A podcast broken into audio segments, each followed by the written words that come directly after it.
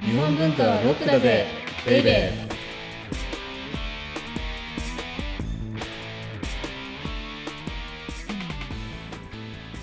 こんにちは先入観に支配された女サッチーですこんにちは姿勢の日本文化愛好家セバスチャン高木です言いにくいねなんか姿勢の日本文化愛好家ってもうどうすればいいんだろうでも姿勢のって言わないとよくわけのわからない肩書きつけてるおじさんみたいになっちゃうねでもまあしょうがないのかなわけのわからない肩書きつけてるおじさん だから普通の日本文化愛好家ではいはいはいあでもなんか姿勢のって入ると高木さんらしい感じがしますじゃあはい頑張ります。頑張る。言いにくい言葉も50回言うと、はいで話は突然変わるんですけどねはい今東京の神保町っていう町ではいこれ知る人は知る世界最大の古本街なんだよね神保町って、あーあそんなに大きいんですか、そうなんだってへー知りませんでしたでこんだ確かにけ書店がねなくなってるなくなってるっていうふうに言われてるんですけど、うんうんはい、書店がなくなるっていうことはうんうん、数十年後とか10年後とかには古本屋さんもなくなるっていうことだよねそうですねあだって供給先がなくなって確今今はね例えば、は神保町の古書店の商材って、はい、まあ、例えば20年前の貴重な本とかあるいはもっと前うんうのん100年前の貴重な本かもしれないんだけれども、うんうんこれうん50年後にははい、今の本が貴重な本になるわけじゃないですか。じゃあ日本文化ポップロックも貴重な勝負数の貴重な本が日本文化のことを扱っているのに、ピンク色の表紙だっていうのはこれ50年後にはすごい評価されるかもしれないよね今は全く評価されないかもしれないけどはい高尚な日本文化にかつて異を唱えたはい一冊の本がありました、なんて言ってしかも日本文化なのに表紙がピンク、ピンクでなぜか対談方式では定談方式、はいそして意味のわからないことを言っている松尾芭蕉はシェー松尾フレンチレストランシェー松尾のオーナーだったと先取りし ましたねあの本に関してはいやいやいやそんないやでも冗談はさておきですはよ、いはいはい何が言いたいかというはいと2つ考えなくちゃいけなくて、はい二つはい、1つがまず大丈夫かな、大丈夫かなあーはい出版文化大丈夫かなってはいそうですねあの出版の方向性って2つあると思うんですよさらに二つはい出すべき本売れなくても出すべき本ああはいはいうんうんとにかく売る本はいで今ってとにかく売る本がうんうんいやとにかく売る本じゃとにかく売りたい本かなうんうん効率的に本を作ってですから、はまあ、想定とか紙の選びとかもほとほとんど差がないうんうん差があるなんかある程度こう定型になってそうるそうっそてうそうことですかだからはいそうすると差があるのは中身だけってことになりますよね、うんあるいは側の、はいかろうじて側のデザインうんうんはいはいそれってウェブとなんか変わりあるのかなって思えちゃうあーあ確かにウェブもそういう意味ではある程度フォーマットありますもんね紙である意味があまりにない本が増えると、はい紙がある意味でない本はうんうん古本になりあのただの古本になっちゃうとあ価値のある古あ本ってあのすごく大きな文化の一つだと思うんですけれども、はいこのままの出版体制が続くとはい多分古価値のある古本っていう文化はいずれなくなるだろうななるほどなのでやっぱり紙であるべき紙の本のつをはいうんうん出版社は作り続けるべきだと思っていて、はいでそれはねあの、ん弊社は割とそういうことやってるんですよ弊社小学館はいはい美術本とか美術本だですけじゃなくてあの本当に想定に凝ったかはい本なんかをいっぱい出してるんですけど、はいでも出古本の出版文化そのものがなくなってしまうとはいなんだろうなそういうような今出してる10年後20年後には価値のある古本になる本自体も意味がうなくなんっうんだって文化がないからマーケットがないああもうマーケットがなくなっちゃうそうそうそうそうですねはいではいああとにかくプレイいつも言ってるんですけどプレイヤーがいなくなるっていうことあが、うんうんジャンルの消滅につながる、でジャンル自体が消滅してしまったらいいも悪いもないですからねうん、そうですね評価とか批評する人がいなくなっちゃうしちゃうしそうそうそれに購入する人もいないうんうんうん、だからはいそうですねこれって実実はあの、い私たちが今これ非常に今真面目な話に急になってますけどあうの、んうん今私たちが紹介している日本文化にも言えることで、うーんジャンル、はい僕が一番怖いなと思ってるのはジャンルそのものがなくなる、あるいは回復不能なまでに縮小するっていうことがすごく、あの怖いなっていうふうに思ってて何よりもあジャンルっうんていうものをその、はい継続するためには何をするべきかっていうのを、みんながそそこに集中して考えるじ時が来てるんじゃないかなっていうふうに思っていて。うん、で、うんうんうんある方はい々にとっては、そのご自身の狭い、あのまあ私たちのような素人から見ると狭いように見える分野が大切なので、うんうんそこのこうなんというか間違ってる間違ってない正しいか正しくないか、あるいはデうんィテールまでやってるかっていうことに非常に細かく、まああはのい留意されるのは分かるんですけれども、はいそうではなくて日本文化っていうジャンルを考えた時にもしかしたはらい少しそこを緩めてあげてもいいんじゃないかなっていうふうに思っていてはいではいそうしないと本当にジャンルが今その日本文化っていうジャンルがまああの、うんうんうんうんアニメとかはいコミックとかキャラとか、はいオタクとか、はいそういうもの以外今なくなろうとしてると思うんですよ。うんうんうんうんうんうんではいそんなことをですねはい年末近くなった神保町を、はいえー歩きながら考えましたっていうのが今日のオープニングなんです。おーすごいなんかど導入の雑談が雑談じゃないみたいですね雑談が雑談じゃないっていうのが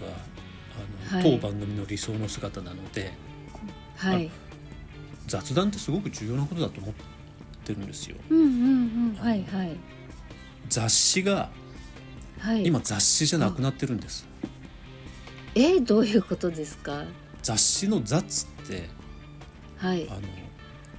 雑な雑でもいいし、はい雑多な雑でもいいんですけど、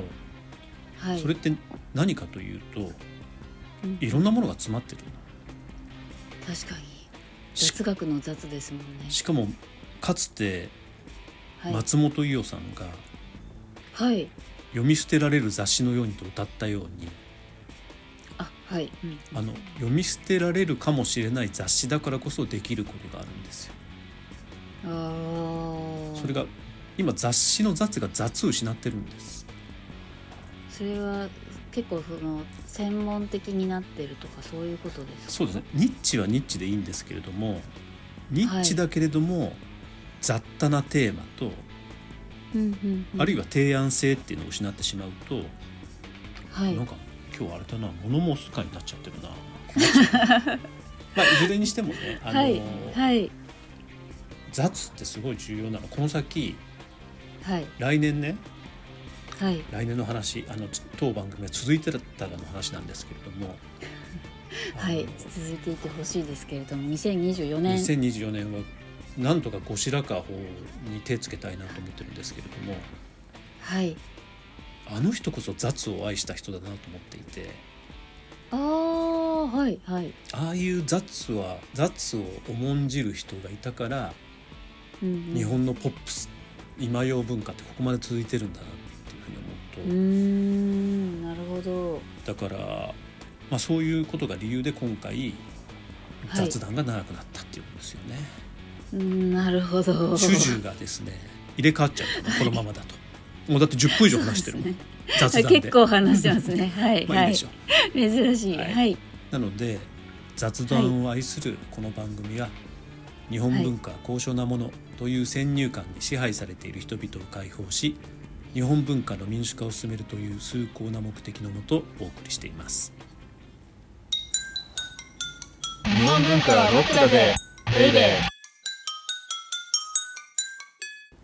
で今日のテーマははいじゃじゃん光る君へのモデル平安屈指の色男源の徹伝説ですうんこれ次回なんですよえだってもう長くなっちゃったもん雑談がいやここのれじゃあこれ次回予告ですこれ次回予告ですこれこういうねなんていうかアドリブとか新しいですねまあはい遠はいい側妙、まあ、遠い側妙の妙かどうかわかんない けど、こういうのがねポッドキャストならではだなと思って、確かに雑談だもんだって聞いてる方々もね、ああはいどうせ「じゃじゃん」の後はテーマ言ってそれについてうんうんうんなんていうか説明が始まるんだろうって思ってるわけですよ。はいはいそうですね私も思ってました はいだけどはいこないださはい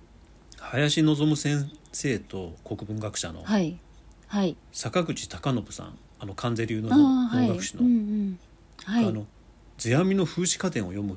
ていう、うんうんえーとはい本願寺の「心アカデミー」っていうのをやっててねはい講座ではい「ひするが花」の話したじゃん。ううはいそうですねではい「ひするが花」ってあの私たちってよく聞くけどその意味ってあんまり分かってなかったよなと思ってあ。全然分かってなかったです「ひすれば花」って言葉だけなんか知ってるぐらいでしたでその時にはい珍しきことがすごい重要だっていうわけですよね。うんうんはいはいだから花っていうのはその芸事においてパッと開く魅力魅力であるとか、まあ、そういうような瞬間だとか、あとははいお客様にこう、まあ、インパクトを与える何かそれが花が開くっていうことだと思うんですけれども、はいでそれを「非する」ってどういうことかというと珍しいことをするんだっていうふうに言うわけなんですうよんね。うんうんうんはいでだからすごく世阿弥って実用的だなと思っていてああはいはいひすれば花ってなんとなくもっとそれっぽいことを言うのかなと思ってたわけですよ世阿弥さん風刺家電においてなるほどはい確かにはいそしたらあの常に珍しいことをするんだよっていうふうに言っていて、うんうんうんで珍しいことをするためにははいそれが珍しいっていうふうに思わせるうんうんうんうんいつものこうなんかルーティンがなければならないっていうわけですよね。はいはいですから今回の番組の場合「 じゃじゃん」の後に、えータイトルが来て、で、はいタイトルの後にまあ、そのテーマに沿った説明が来る、はいそういうことをもう100何回もやってたわけですよ。そうですねはいここで12月何日かになっていきなり「ひすれば花」なわけなんです。ああなるほどいつ聞いもてる方もえってなそうるそうそういつも始方法をま今るべ回き取りと入れたころにはい始まらない。はいでオープニングの雑談が10分以上運が続長くい はいこれもう完全に「ひすれば花」ですよね。ああなるほこどれだ確ですからかにはい能における道成寺ですよあ あのすごいなんかちょっとあれですけどはい道成寺ってはい能にしては珍しくというかもうあれだけですけど、はいずっと乱拍子でこう繰り広げられるわけですよね。うんうんはいはいで中ごめんなさい通常は能の所作って非常に静かなものだと思うんですけど、はこのい道成寺のこの鐘入りみたいな「あなんじゃこりゃ」みたいなものがあるわけですよ。うんうんうんでそれもはい能っていう型があるからうんその道成寺っていうものが「ひすれば花」的に珍しきこととなって、はいになるわけですよね。うん確かになので今回はですね、はい前編を通してはあのい日本文化はロックだぜにおいはいて、能の同情時的なことをするとこうなるぞこれが比すれば花なんだよっていうことを皆さんにお伝えしよおうと、ーなるほどなんかすごいうん実践的な感じで面白いですね、あそうでしょだってまずはい序波球の「序」はの雑談が延々と続くと、はい そうそうそうですねはいそれで歯でバッと破れて、ようやく本題に来るかなと思ったら、それさえも本題に 入らない、そして橋がかりから去っていくみたいな。はいはいっっていうのでね、あの比すれば花的脳の構造を全体を通してちょっと、あのご説明しようと思ったんですけど、これで終わるとさすがになんなんで、はい皆さんにおしおすすめのはい古典があります。あで、古典はこいの話をするためにはい神保町の話を始めたらはい古本屋の話になって、はい出版文化の話になっちゃったっていうのがあれなんですけ ど。すごい予想外でびっくりしましたでその古典が何かというとですね、 はいあの私たちが敬愛するはい信楽の陶芸家あまりに穴窯を愛するあまりにとうとう穴人と名付けられてしまった篠原望さんっていらっしゃるじゃないですか名付けられてしまったってこれ、僕が名付けちゃったん高で木すけどさんね。がはいはいで僕と篠原さんはちなみにあの宣伝で恐縮なんですけど「穴窯ラジオ」っていうポッドキャストやっててうんうんはいこれも非常に勉強になりますよね。そうですね本当に陶芸の新しい世界がで私はだ開けってていさきますサッチーって穴窯って聞いたことあるけど、はいどんなものかって知らなかったとあ思わない全然知らなかったですはあとい焼き締め例えば焼き締めとかはい引き出しとか全然知らなかったですで焼き締めがはい釉薬を使わずに土だけであれだけの景色をね、はい出す焼き物なんだと。はいでそれを支えているのが、はいまあ、かつては琵琶湖の底の土であった350万年前うん信楽、の土だと。はいでその350万年前っていうのは地球目線で見るともう生まれたての赤ちゃんのような土だから、うんうんうんだからはいはいこのあと、赤ちゃんのようにありとあらゆる可能性を秘めているのでその結果はい焼き物も同じ月なのにあ土なのに、うんこう穴窯の中の場所、あるいは焼き方、うんあるいは温度が変わるだけであんだけ多彩な表情を出すと。はいなので焼き締めっていうのののねうんうんその言葉を体現するようなはいそういうような焼き方をされているのが僕にとっては篠原さんなんですけれどもうんはいその篠原望さんのはい個展が東京神保町で今開催されているとはいそうですね面白いですよね。かまる本当にかまる2かまるはいあのかまるってね、はいさっき言ったように篠原さんって、はいあまりにやっぱりね穴窯が好きだと思うんですよはいはいだから止まっててほしくないんですよ僕は「窯」っていう名詞ではいもう常にあーはいうんうんうんあはいの信楽、の土ってさっき言ったようにあまりに若い土だから、はい今も変わり続けてると思うんですけれどもだから、うんはい篠原さんも信楽の土みたいなんだよねええ毎どうい回うこと毎回変わってるですじかゃんやることが。あーあそうですね、はい、うん、でうんもこのうん間話をしててはいすごくいいなと思ったのが、はあいの今は土に寄せているっていうんですよ。うんうんうんうんはい通常の、まあ、通常の言っていいことかわかんないんですけれども焼き物って自分の焼き物に土を合わせるというか、あるいは土を選ぶっていうような、あのぼあくまでも僕のイメージなんで、そういうところがあるんですけれども、はいあくまでも篠原さんは土に寄せるっていうんですよ。これうん何かに寄せるっていう態度ってはい非常に日本文化的な態度なんですよね。あそうなんですかそうなんです。だからこれって何かっていうと、えーんんはい私たちって物に思いを託すでしょ自然の景物とかにああーそうですね、うんはいまじさに和歌とかもそうですねこれって考えるとすごくないじゃうんだって自分が言いたいことを物に託しちゃうんだよ、うん確かにでこの態度っていうのが日本文化的なあり方だと思うんですけれども篠原さんも多分、最初は俺が作りたいものみたいなものがあったと思うんですよ。で、はいはい俺が作りたいものがあっていろんな土いろんな焼き方、穴窯なんとかってあったと思うんですけれどもでもそれだと、自分の作りたいものが結果的には作れないと。はいじゃあな、はい何をしたかというと自分を土に寄せるっていうことをしたんですよね。うーんでこれってすごく平安時代から続いているはい歌を読む自分の思いを伝えるために自分の思いをつたそのままストレートに伝えるんじゃなくてその思いをものに託すっていう。ああはいはい確かにでそれがね今回すごくあの出ててあいいなと思いながら見てたんですけれどうも、ん私も少しだけ展示のお手伝いをさせていただき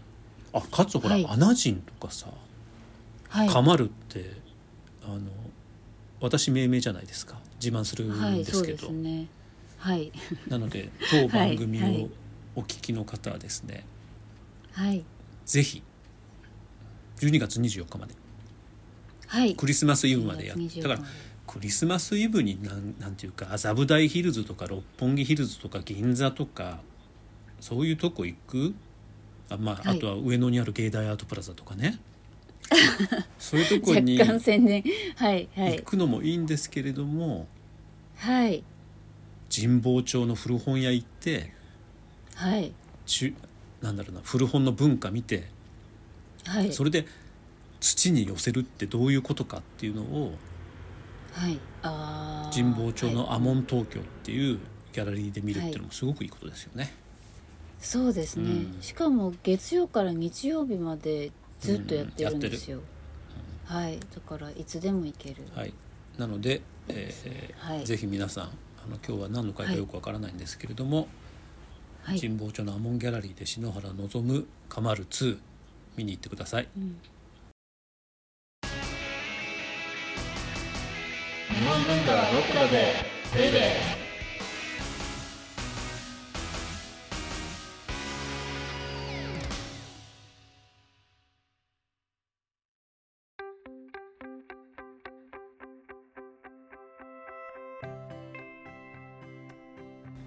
はい、ではオーディオブックドット JP をお聞きの皆様にはこの後特典音声がありますぜひ最後まで聞いてください